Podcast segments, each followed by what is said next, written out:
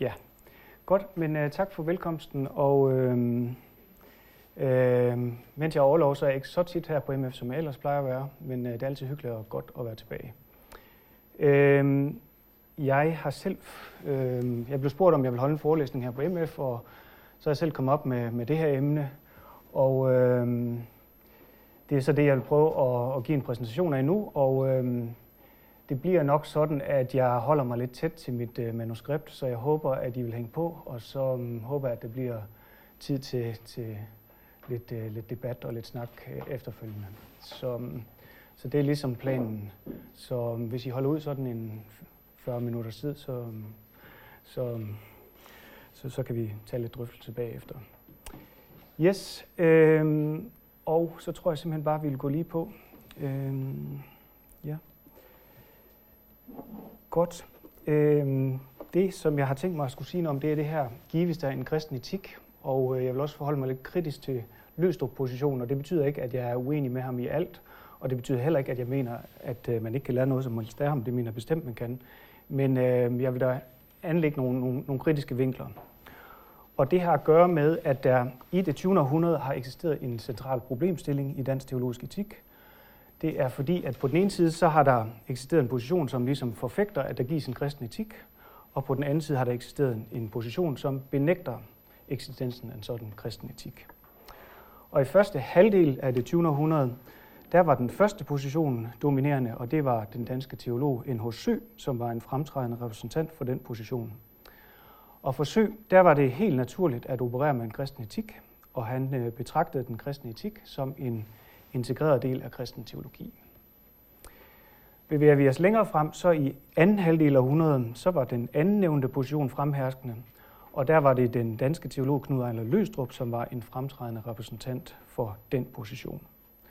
Og i sin meget, meget kendte bog, som ser sådan her ud, den, øh, den etiske fordring, der præsenterer han i et opsigtsvækkende kapitel et markant opgør med kristen etik. Han mener, at kristne når kristne argumenterer etisk, jamen, så skal de gøre det på samme måde som alle mulige andre. Og han mener ikke, at der eksisterer en kristen et, øh, forståelse af børneopdragelse, af ægteskab eller andre væsentlige aspekter af menneskelivet. Og der er så forskellige filosofer og teologer, de har lavet sig overbevise af Løstrups argumentation, øh, og derfor har det i forskellige årtier ikke været ualmindeligt at afvise eksistensen af en kristen etik i en dansk teologisk sammenhæng.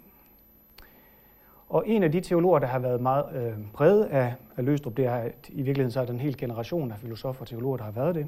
Men en af dem er Ole Jensen, som for nogle år tilbage udgav en artikel, hvor, hvor artiklen hedder, gives der stadig fortsat ikke en kristen etik? Og han skriver så, at det øh, gør der ikke.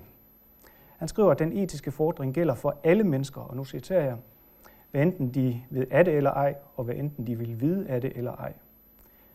Derfor kan den Øh, etiske fordring i princippet gøres, forståelse for, øh, gøres forståelig for alle, og den kan gøres gældende for alle, ligesom et hvert menneske i princippet kan tale mere om den.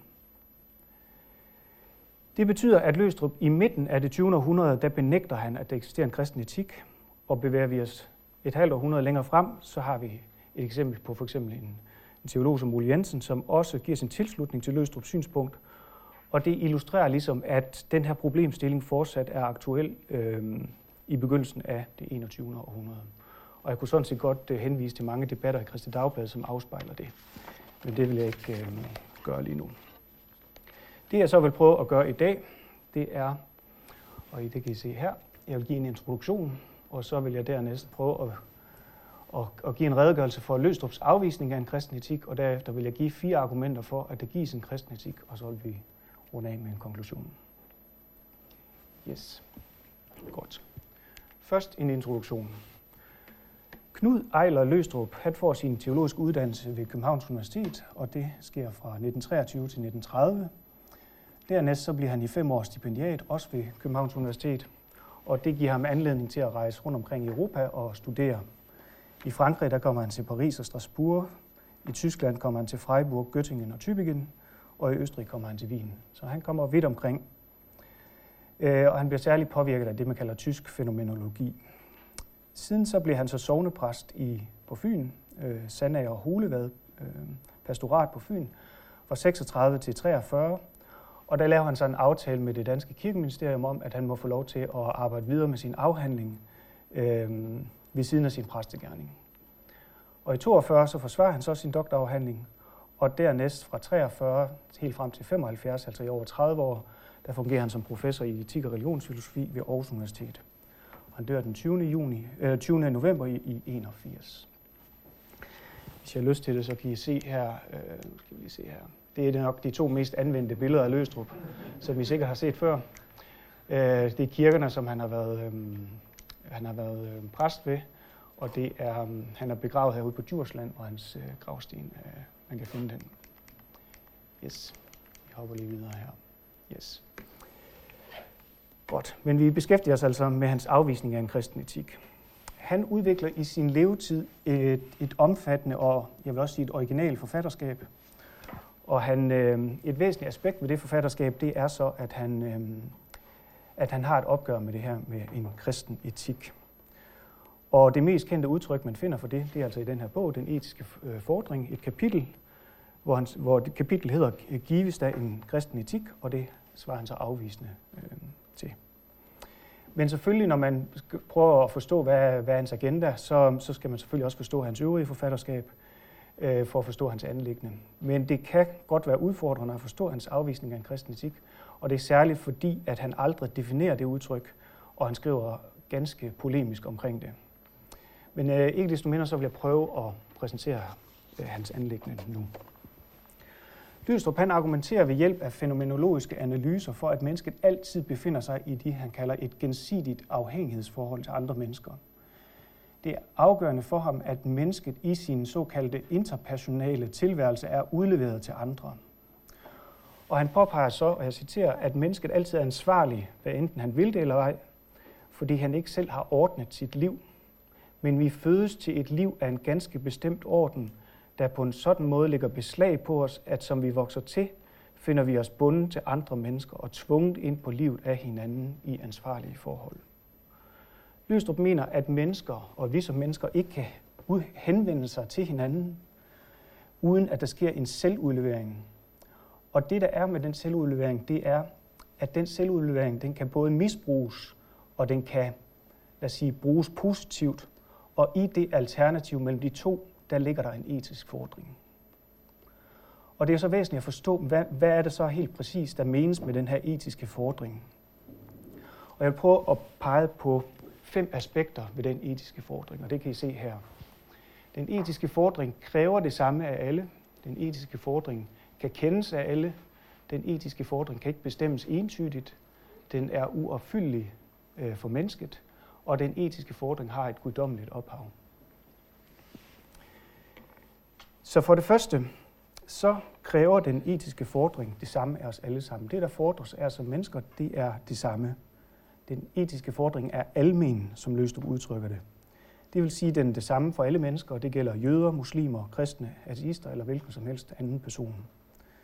Der fordres altså ikke noget specifikt af den kristne, som der ikke også fordres af alle mulige andre. Og der eksisterer med andre ord ikke nogen fordringer for kristne alene. Og Løstrups ambition det er så at tydeliggøre den etiske fordring, som den også kommer til udtryk i selve tilværelsen, men som han også mener kommer til udtryk i Jesu forkyndelse. Fordringen går på, at mennesket altid holder noget af sin næstes liv i sine hænder, og at vi derfor må tage vare på næstens liv. Den etiske fordring er udtryk for, at den andens liv skal varetages på den måde, som den anden bedst er tjent med. Så det vil sige, at den kræver det samme af os alle. For det andet, så kan alle mennesker kende den etiske fordring, og vi kan alle erkende, hvad der fordres etisk af os som mennesker. Lystrup mener, at mennesket vil møde og kende den etiske fordring i selve tilværelsen, og at mennesket således ikke har behov for nogen guddommelig åbenbaring for at kende til fordringen om at tage vare på andre menneskers liv. Løstrup han skriver sådan her, og nu citerer jeg. Det menneske, for hvem det kristne budskab er den afgørende sandhed om hans eksistens, må argumentere for sin opfattelse på det ene eller det andet område som enhver anden, og med argumenter, der må kunne godtages af den ikke-kristne lige så vel som den kristne. Han må bruge sin fornuft, sin indsigt og menneskelighed for selv at komme til klarhed over spørgsmålene. ligesom han må appellere til det andet, andet menneskes fornuft, indsigt og menneskelighed, uden tanke på, om den anden er kristen eller ikke kristen. Og derfor skriver den danske filosof Bjørn Rabia, som er ansat på Aarhus Universitet, at Løstrup ikke mener, at en speciel åbenbaring er nødvendig for forståelsen af livet bestemt som et liv i fællesskaber. Løstrup, eller Rabia, han skriver, at det, øh, det kan lade sig gøre med menneskets egne skabte erkendemuligheder at forstå, hvad livet er og hvad etikken indebærer.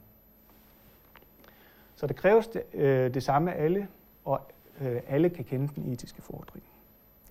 For det tredje, så kan den ikke bestemmes entydigt en gang for alle. Løstrup argumenterer for, at den etiske fordring er tavs.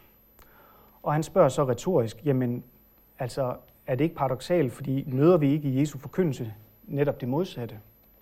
Og det mener han ikke er tilfældet. Og nu prøver jeg at citere fra Løstrup igen.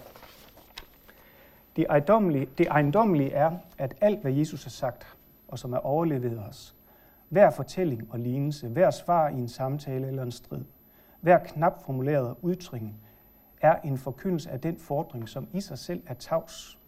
Det er det uhåndterlige ved hans forkyndelse.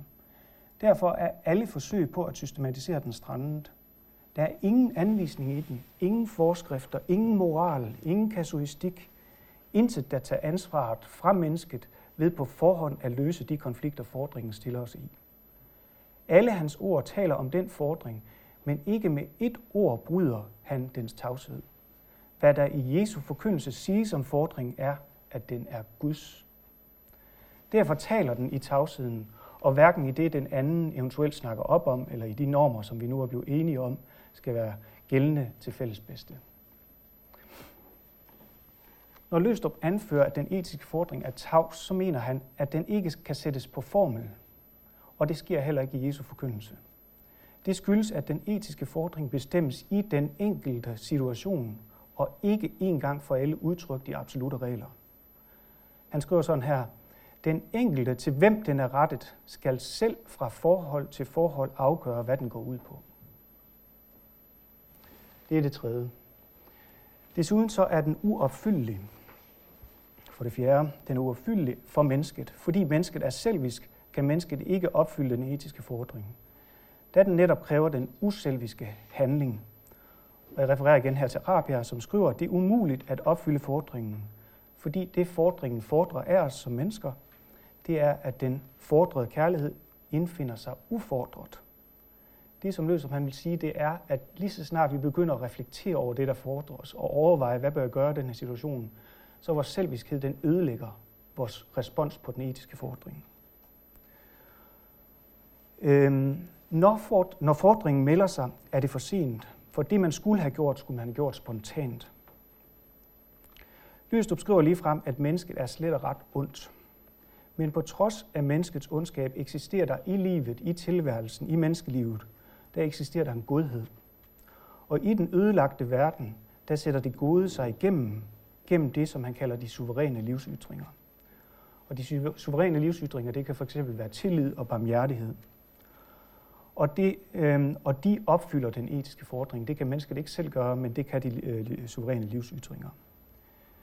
Og de lader sig ikke øh, diktere bestemte regler, og de kan ikke lade sig anvende, men de lader sig kun fuldbyrde, som Løstrup øh, skriver. Så som det sidste og det femte, så siger Løstrup så, at den etiske fordring har et guddommeligt ophav. Fordi selvom Løstrup gør op eller med en kristen etik, så opererer han fortsat med, at Gud eksisterer, at verden er skabt, at Gud opretholder verden, og at Gud holder mennesket etisk ansvarligt, og der fordres noget af mennesket.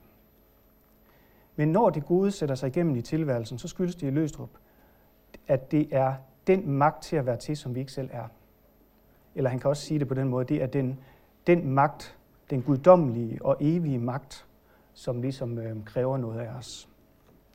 Så selvom Løstrup så øh, gør op med en kristen etik, så er hans, øh, hans position den er ikke desto mindre religiøs funderet. Og det betyder, at Løstrups etiske position den er religiøs, men den er ikke kristen. Og den er ikke kristen i den forstand, at der kræves noget særligt af kristne, eller at den kun kan erkendes af kristne, eller at kristne har en særlig indsigt i den etiske fordring. Og derfor kalder han også sin egen position for en human religiøs position. Så den er religiøs, men den er human, den er almen. Så det vi kan sige, det er, at Løstrup han siger, at øh, den etiske fordring, den kræver det samme af os alle. Vi kan alle kende den. Øh, den kan ikke bestemmes entydigt. Den er uopfyldelig, og den har et guddommeligt ophav. Øh, og fordi den etiske fordring kræver det samme af alle, den er almen, og den kan kendes af alle, så bliver det umuligt at tale om en kristen etik. Det er et, et meget væsentligt aspekt af Løstrups etik, og så har han et lag mere, kan man sige, og det er det, han kalder moralske normer og etiske refleksioner. Øh, ja, jeg skulle stå moralske der forneden. Øh, yes. Og de moralske normer og etiske refleksioner, det er et andet lag. Det er der, hvor vi reflekterer over etikken. Øh, fordi Løstrup han anerkender, at vi som mennesker gør os etiske refleksioner, og han anerkender også, at der uomgængeligt udvikles sociale normer blandt mennesker. Og de her normer, de er moralske, og de kan lade sig formulere, og de kan drøftes. Men mens den etiske fordring og de suveræne livsytringer, de er ikke moralske, det kalder han præmoralsk. Det vil sige, før vi overhovedet begynder at overveje noget som helst, så fordres der noget etisk af os. Øh, de etiske, øhm, eller de etiske refleksioner og menneskelige normer, de kan tjene som opfordring, skriver han, opfordring til at tage hensyn til den anden. Og han skriver også, at de kan være vejledende for afgørelsen af, hvad et menneske er bedst er tjent med. En videre er de, øh, er de menneskelige moralske normsystemer foranderlige, og de kan øhm, påvirkes af flygtige kulturelle og politiske ændringer. Øh, og det giver Løstrup en lang række eksempler på, blandt andet i den her bog, Den etiske fordring. Så det vil sige, hvor den etiske fordring her har, har et guddommeligt ophav, så de moralske normer og etiske refleksioner, de har et menneskeligt ophav. Og det vil også sige, at den etiske fordring er faktisk absolut i en forstand, og hvorimod de øh, moralske normer og etiske refleksioner, de er, de er relative. Øh, og der er en norsk teolog, der hedder øh, Thorleif Austad, som har skrevet det følgende om, om de moralske normer og etiske refleksioner. Han skriver sådan her. Det indebærer, at Løstrup langt på vej vil forklare normernes oprindelse på rationelt grundlag. De her de eksisterer på et rationelt grundlag. Efter hans opfattelse findes der nemlig ingen forpligtende moralsk og politisk orden i kristendommen. I så hans scene drejer det sig kun om, hvad vi, hvordan vi bedst kan indrette os i forhold til hinanden i samfundet. Normerne har ingen moralsk begrundelse. Spørgsmål om normernes oprindelse har følgende ingen direkte teologisk interesse, men de hører hjemme i historiske, religionshistoriske og sociologiske fagmiljøer.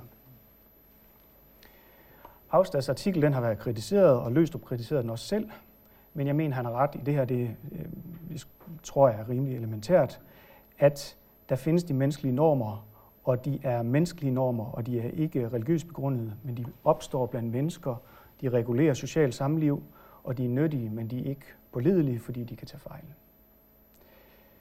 Det vil sige, at hverken den etiske fordring herop eller de øh, moralske normer, øh, ingen af dem leder til en kristen etik hos, hos Løstrup. Og det, som jeg mener, at Løstrup kommer meget tæt på her at formulere en kristen etik, og jeg undrer mig meget over, hvorfor han ikke øh, tager det skridt. Men det gør han ikke. Det kunne have foranledet Løstrup til at operere med en pragmatisk sociohistorisk forståelse af en kristen etik, men det sker ikke. Hverken hans forståelse af hans etiske fordring eller de menneskelige normer fører til en kristen etik. Han mener, at hvis man på nogen måde anfører, at kristendommen skulle føre til en kristen etik, så er det udtryk for en anmasende usaglighed og en uhyrlig fariseisme, og det vil bare føre til utålig bedrevidenhed og larmende rethaveri. Det vil ende med, at kristendommen gøres til en fattig, mager og størknet ideologi. Det vil blot føre til, at kirken etablerer sig som en særlig front i folket, der sætter sig til opgave at organisere og kollektivisere bekendelsen og tjenesten for at gøre den effektiv og slagkraftig, som man skriver. Dermed flyttes fokus fra næste kærlighed og medmenneskelighed til indflydelse, magt og selvhævdelse. Og det har intet med kristendom at gøre, ifølge Løstrup. Så det vil sige, det er hans afvisning af den kristne etik. Og nu vil jeg prøve at fokusere lidt på det næste, og jeg håber, I hænger på fire argumenter for, hvorfor jeg så mener, at vi egentlig godt kunne prøve at operere med en kristen etik. Der er mange både filosofer og teologer, der fortsat er inspireret af Løstrups tænkning og afvisning af en kristen etik. Der er fremført meget kritik af Løstrup gennem år og dag, og det er ligesom om, at det ikke rigtig, øhm, kritikken hænger ikke ved, efter min mening. Den øh, mest kritiske behandling af Løstrup forfatterskab, jeg har kendt til, det er en dansk filosof, som er ansat ved Syddansk Universitet. Det hedder Karoline Schafalitski de Mukadel, som har skrevet en bog, der var udgivet på Gyldendals forlag, og den hedder Løstrups etik, en moralfilosofisk blindgyde.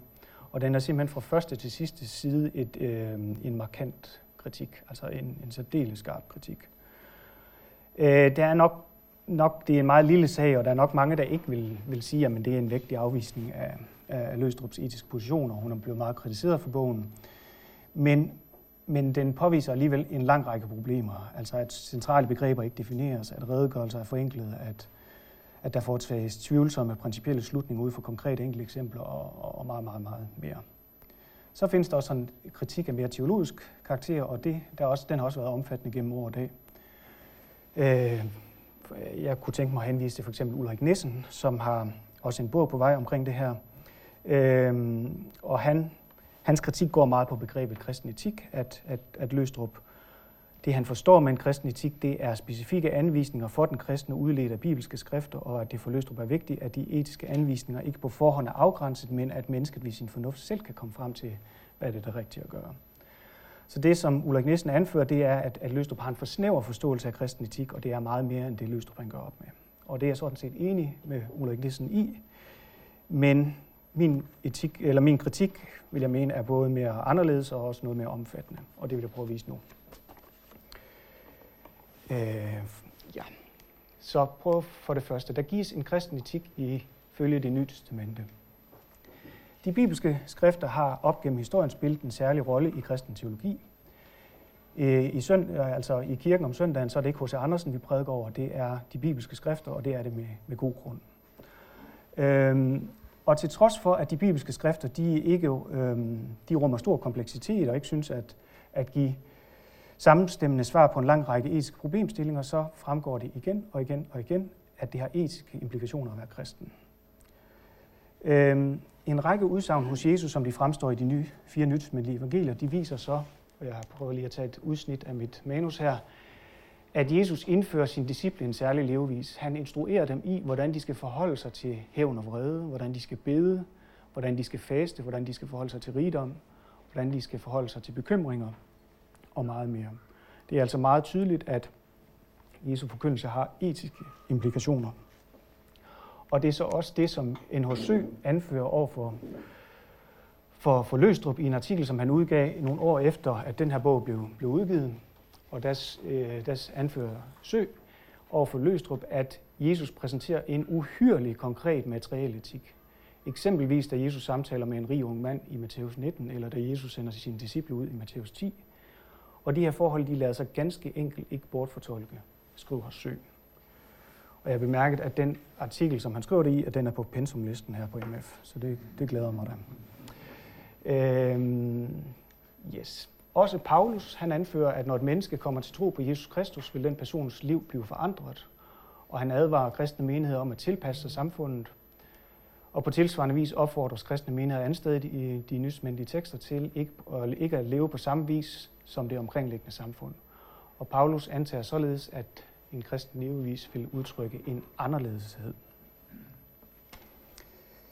Øhm, ja. Så det betyder, at hele det her det vi oplever af, af det, det, det, det etiske indhold i de overleverede ord fra Jesus og apostlenes forkyndelse, det må simpelthen brydes med det, vi forstår som en kristen etik. Og ellers så risikerer man simpelthen, hvis det ikke sker, at, at, at kirkens etiske refleksioner de omformes i en sådan grad, at kontinuiteten tilbage til den oprindelige kristendom og dens etiske refleksioner simpelthen forsvinder og mistes. Øhm, det kunne der gøres mere ud af, men det vil jeg anføre, det er et, et argument, som man kunne anføre over for Løstrup, og som andre også har anført. Så for det andet, så vil jeg henvise til Martin Luther, at der gives en kristen etik ifølge Martin Luther. Og jeg mener ikke, at det er så selvfølgeligt, som, øhm, som, som det nogle gange antages, at hos Martin Luther, der er der ikke nogen kristen etik. Øh, selvom kristen etik eller teologisk etik ikke fungerer som en selvstændig fagdisciplin på Luthers tid, og selvom han blev anklaget for ikke at beskæftige sig med det kristne liv, og det afviste han på det kraftigste, så optager etiske refleksioner en meget væsentlig plads i hans teologi. Og hans forståelse er den, at når man modtager troen, så får, når et menneske modtager troen, så får man også helligånden givet. Og når et menneske modtager sig helligånden, så vil det automatisk begynde at gøre gode gerninger. Luther han skriver, at man kan simpelthen ikke forestille sig, at et menneske, et troende menneske, det vil gå uvirksomt omkring. Og han øh, holder sig heller ikke tilbage, når det handler om at pege på, hvordan en kristen levevis helt konkret bør tage sig ud. Og det kan der simpelthen gives et utal af eksempler på, af helt konkrete handlings, øh, handlingsanvisninger i hans skrifter. Øh, hans udlægning af bjergprædiken er et eksempel, hans udlægning af dekalogen er et andet eksempel, hans talløse prædikner at, øh, øh, mange, mange flere eksempler. Og jeg kunne tænke mig bare lige at vise et enkelt eksempel på det. Øh, det kommer her. Luther han skriver, at tjene sin næste i kærlighed vil sige, at belære den vilfarne, at trøste den sørgende, at styrke den svage, hjælpe sin næste med, hvad man kan, bære over med hans grove sæder og grusomhed, i kirker og samfund med roligt sind, udholde fortrædeligheder, besvær og menneskers utaknemmelighed og foragt, adlyde øvrigheden, ære sine forældre, være tålmodig derhjemme med en lunefuld hustru og en umedgørlig husstand. Øhm, så det, han giver mange eksempler på, hvad det vil sige, øh, hvad en kristen levevis vil, vil sige. Og det, der så er meget centralt ved, ved, for Luther, det er, at det er kun ud af den kristne tro, at en kristen levevis udspringer. Så det vil sige, ingen kristen tro, ingen kristen levevis. Og det betyder i virkeligheden også, at for Luther, der er der en kristen etik, og den er i øvrigt så kun for kristne. Det skal jeg gerne udfolde øh, yderligere senere, hvis, det, hvis der er behov for det. Men jeg, jeg prøver lige at fortsætte lidt her. Og det er faktisk også noget af det, som øh, professor, tidligere professor ved Aarhus Universitet, Svend Andersen, har noteret. Og det er også derfor, han faktisk som Løstrup-disciple vender sig mod Løstrup på det her punkt, og i 90'erne begynder at argumentere for, at ja, der findes en kristen etik. Fordi i mange af sine artikler om Løstrups etik, der siger Svend Andersen, at Løstrup knytter an ved Luthers forståelse af den naturlige lov, når han går op med en kristen etik. Løstrup mener altså ikke, at der eksisterer en kristen etik, fordi at det, vi ved fra den naturlige lov, fornuft, samvittighed, erfaringer øh, osv., det, det, det, det er det samme. Den naturlige lov, levevisen efter den naturlige lov og levevisen efter den kristne etik er fuldstændig et og samme. Indholdet er det samme. Og det siger Løstrup, det mener Luther, og det siger Svend Andersen, det, det, det er han enig i, og det er jeg sådan set også enig i, og det er, det er der mange, der vil hævde, at der er et sammenfald mellem den naturlige lov og den kristne etik. Men, tilføjer Andersen, og det er så meget, meget væsentligt, det er, at selvom der indholdsmæssigt er sammenfald mellem den naturlige lov og den kristne etik, så er de ikke sammenfaldende størrelser. Og derfor skriver Svend Andersen, Luther taler som den øh, selvfølgeligste sag om en kristen etik. Det er helt selvfølgeligt for Luther, at der findes en kristen etik. I betydningen en visen næste kærlighed begrundet i troen på Kristi frelsesgerning. Og det er fuldstændig det samme som Sy, han siger, når han definerer den kristne etik. At kristen etik, det er etisk refleksion over den levevis og livsindstilling, som Gud ved frelsen i Kristus kalder et menneske til. Den er rodfæstet i frelsen og troen, og ud af det unikke, partikulære forhold, der springer der en kristen etik. Så Luther mener altså, at den kristne etik har udgangspunkt i en kristne tro, øh, og dermed bliver det en trosetik. Og ikke nok med det, så mener han også faktisk, at den, den kristne etik kan have et særpræg. Øh, så selvom et, øh, den naturlige lov, ligesom indholdet af den naturlige lov og den kristne etik, er sammenfaldende, så kan han alligevel godt tale om, at der er et naturligt liv, og der er et kristen liv. Der er den vej, som verden følger, og der er den vej, som kristne må følge. Og at kristne skal leve et anderledes liv. Jeg kan prøve at give et eksempel fra Luther på det. Og det lyder sådan her. Denne verden er så ond, at et gudfrygtigt menneske må leve som en rose blandt tårne. Han må af verden tåle alle slags ulykker, foragt, skam og synd. Han må forvente fjendskab og tage korset på sig. Han må ikke lade sig forføre, selvom han må leve alene som Lot i Sodoma og Adam i Kanaan blandt fordrukne, utugtige, uretfærdige, falske og ugudelige mennesker. Sådan er verden, og så den forblive med at være. Og her skal vi leve et liv, der er anderledes end denne verden, og straffe dens værtslige lyster. Det er som at leve ædru på et værtshus, disciplineret på et bordel, from på et forlystelsessted og retfærdig blandt røvere. Så kan det vist ikke siges ret meget skarpere. Så det vil sige, at Luther igen og igen konkretiserer, at der er en kristen etik, og den godt kan have et særpræg. Øhm, og det genfinder man ikke hos Løstrup. Øhm, han øh, betragter sig selv som en, løst, øh, som en, en Luthers teolog, men han, det er forbavsende øh, fraværende, det her med, at den kristne, eti, øh, kristne tro går forud for den kristne levevis. Og det er altså ikke småting, det er noget helt, helt essentielt i de bibelske skrifter, vil jeg sige, og også hos Luther, at det er ud af frelsen. Det er fordi Gud elsker os først, at vi elsker andre. Det er ud af frelsen, at, at, den, at, at levevisen springer. Yes. Så øh, vil jeg øh, gå til det tredje argument, og det er, at den kristne etik kan ikke forstås uafhængig af den kristne tradition. Kristne mennesker de har op gennem historien reflekteret over de etiske implikationer af deres kristne tro. Og det betyder indlejret i den kristne tradition, er der altså forestillinger om, hvad det vil sige at leve et kristent liv. Og det her synspunkt det er fuldstændig ukontroversielt og særdeles udbredt blandt mange teologer globalt. Jeg refererer bare til et eksempel, den kroatiske amerikanske teolog Miroslav Wolf, som er et meget illustrativt eksempel på det. Han siger, at kristne er en del af den kristne tradition, og almindeligvis er påvirket af den traditions forestillinger om en kristen levevis. Han siger, at kristne er præget af forskellige traditioner, og de griber ind i hinanden, og der kan være forskellige sociale forhold, som hastigt forandres. Og det betyder, at den kristne tradition ikke er præget, den kan være præget af mange forskellige forhold, og den ikke er en ren tradition. Øhm, men det betyder så også, at den kristne etik har ændret sig op igennem historien, og den konstant er i bevægelse. Øh, det udelukker imidlertid ikke, at de første kristne menigheder op gennem historien øh, reflekterede over deres, øh, deres tro og hvilke etiske øh, implikationer det havde, og det blev videreført fra generation til generation, og der også var nogle meget centrale praksiser, der blev videreført fra generation til generation. Og jeg kan lige prøve at tage et uddrag fra mit manus her, for at prøve lige at vise, hvordan øh, det her argument det kan sådan udfolde sig. Man kan sige, at den kristne kirke har gennem århundreder bedt bønder, sunget salmer, fejret nadver og prædiket over de bibelske tekster. De viser gamle altertavler, ikoner, prædikestole, mosaikker, salmer og kirkebygninger med al tydelighed. Når kristne deltager i gudstjenester, bliver de en del af et symbolsk univers, som formidler den kristne etik til disse.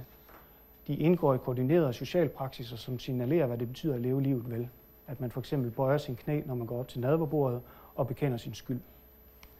Dette symbolske univers taler ikke blot til forstanden, men til hele mennesket. Øh, ikonerne, kunsten, musikken arbejder på vores kroppe, kan man sige. Når kristne bekender den kristne tro, udtrykker de eksempelvis en overbevisning om et liv efter døden. Når kristne synger gamle salmer, inspireres de af, hvordan kristne før dem har anskuet livet, og hvordan disse kristne har givet, øh, har givet udtryk for deres forståelse af, hvad det gode liv indebærer.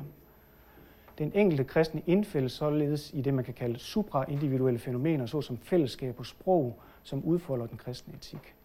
Den kristne etik er vævet ind i og udfolder sig i dette traditionsbestemte symbolske univers. Den kristne etik traderes således historisk, pragmatisk og i høj grad kirkeligt.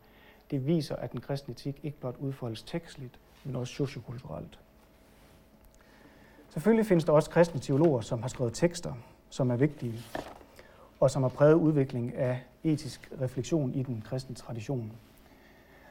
Og når implikationerne af kristen etik skal drøftes, så sker det ofte i dialog med de her tekster, og de her tekster de gør væsentlige etiske anlægner gældende.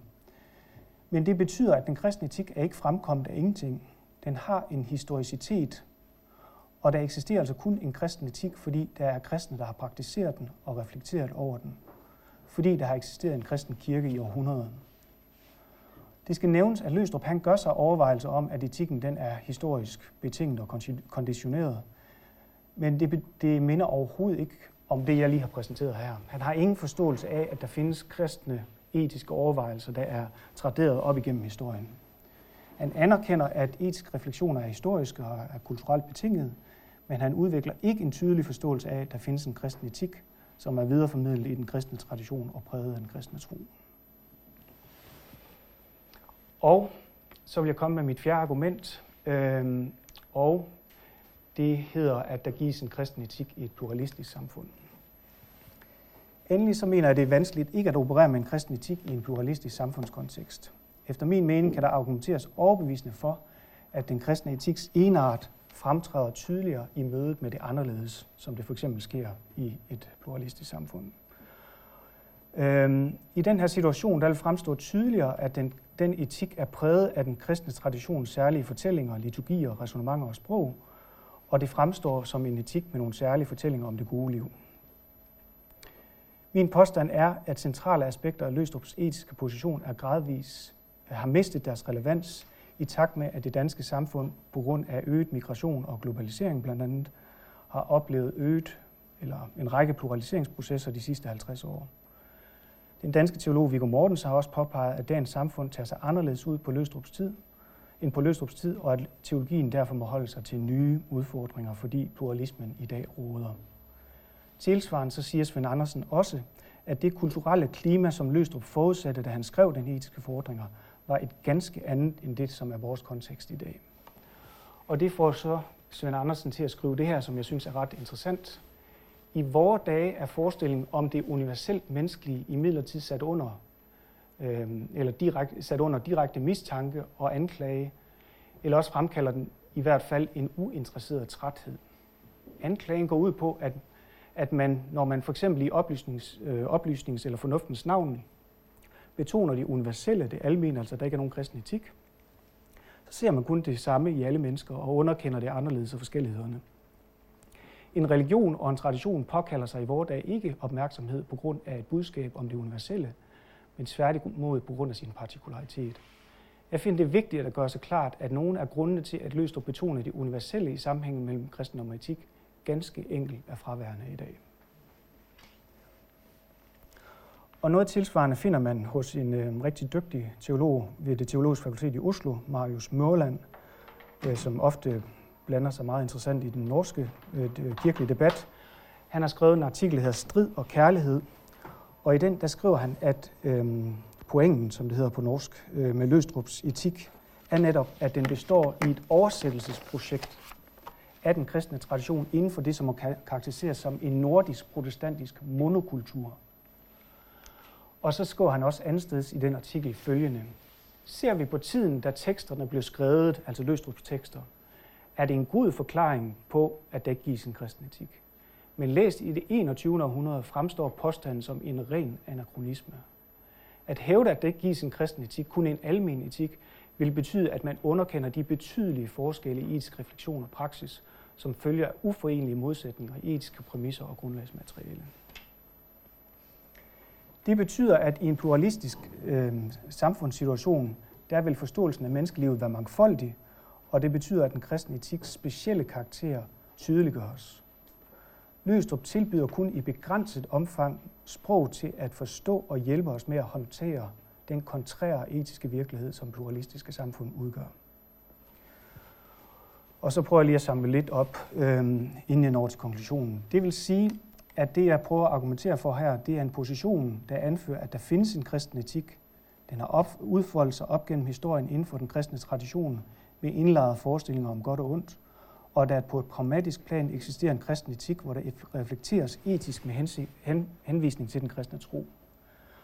Og det udelukker selvfølgelig ikke, at menneskets fornuft og erfaring kan spille en væsentlig rolle for forståelsen af den kristne etik og udfoldelsen af det, og det udelukker heller ikke, at man kan være kritisk over for sin egen tradition, eller at en tradition kan forandre sig, eller at der kan forekomme dialog mellem, øh, mellem forskellige traditioner, f.eks. den kristne tradition og andre.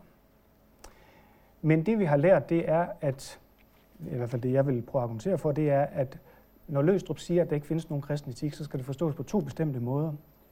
Løstrups overbevisning er, at der ikke kræves en speciel åbenbaring for at få indsigt i, en kristen, i den etiske fordring. Mennesket vil i tilværelsen som sådan møde den etiske fordring og kan kende den. Desuden er den etiske fordring ikke specielt kristen i den forstand, at der kræves noget specifikt af kristne, eller at kristne har en særlig indsigt i den. Men der fordres øh, det samme af ateisten, jøden og muslimen og hvilken som helst andet. Han modsætter sig, at kristne skal sætte sig for, at kristendommen skal være en særlig ideologi, fordi det vil blot føre til, at en utålig bedrevidenhed og larmende rethaveri, som han udtrykker det. Jeg derimod har, argumenteret, jeg har præsenteret fire argumenter for, at der gives en kristen etik. At der gives en kristen etik i det nye testamente. øh, at der findes en kristen etik ifølge Luther. At der gives en kristen etik med den kristne tradition, og det er oplagt at operere med en kristen etik i en pluralistisk samfundssituation. Det fører til en situation, hvor at vi har en kristen etik, der er rodfæstet i de bibelske skrifter, videreformidlet i den kristne tradition, og som den kristne kirke er kaldet til at lemliggøre. Og det her, det er egentlig bare et teologisk udgangspunkt. Fordi hvis man som for eksempel præst, i, i Norge har man udgivet den her bog, Præsten som social-etisk vejleder. Hvis man som præst skal tage, sætte, stille sig op på en øh, prædikestol og har en overbevisning om, at man har en forpligtelse på at, at, at, at vejlede menigheden etisk, så bliver man nødt til at, at gøre sig nogle, nogle fundamentale overvejelser. Er der en kristen etik? Hvordan er det? Øh, og hvordan skal vi operere med det? Og det betyder, at det er meget mere væsentligt for teologiske etiske drøftelser at beskæftige sig med, hvordan en kristen etik bør tage sig ud, og hvad det indebærer at operere med en kristen etik, frem for vedvarende og utrætteligt at drøfte, om der gives en kristen etik. Og hvis vi gør det, så tænker jeg, at, at man kunne også konstruktivt pege på nogle, nogle anlægner, som viser vejen frem for en kristen etik i Danmark. Det kan vi måske tage op senere. Men, men med udgangspunktet, at der findes en kristen etik, så har man et godt udgangspunkt, der ligesom kan pege ind i fremtiden for øh, kristne menigheder, tænker jeg, men også for dansk teologisk etik. Så nu vil jeg bare takke jer for, at I øh, lyttede og, og ville hænge på. Og så tror jeg, at vi tager en pause og kan snakke. Hvis der er, er ligesom har rejst nogle spørgsmål, så kan vi snakke lidt om det bagefter. Ja, først skal yes. vi have en hånd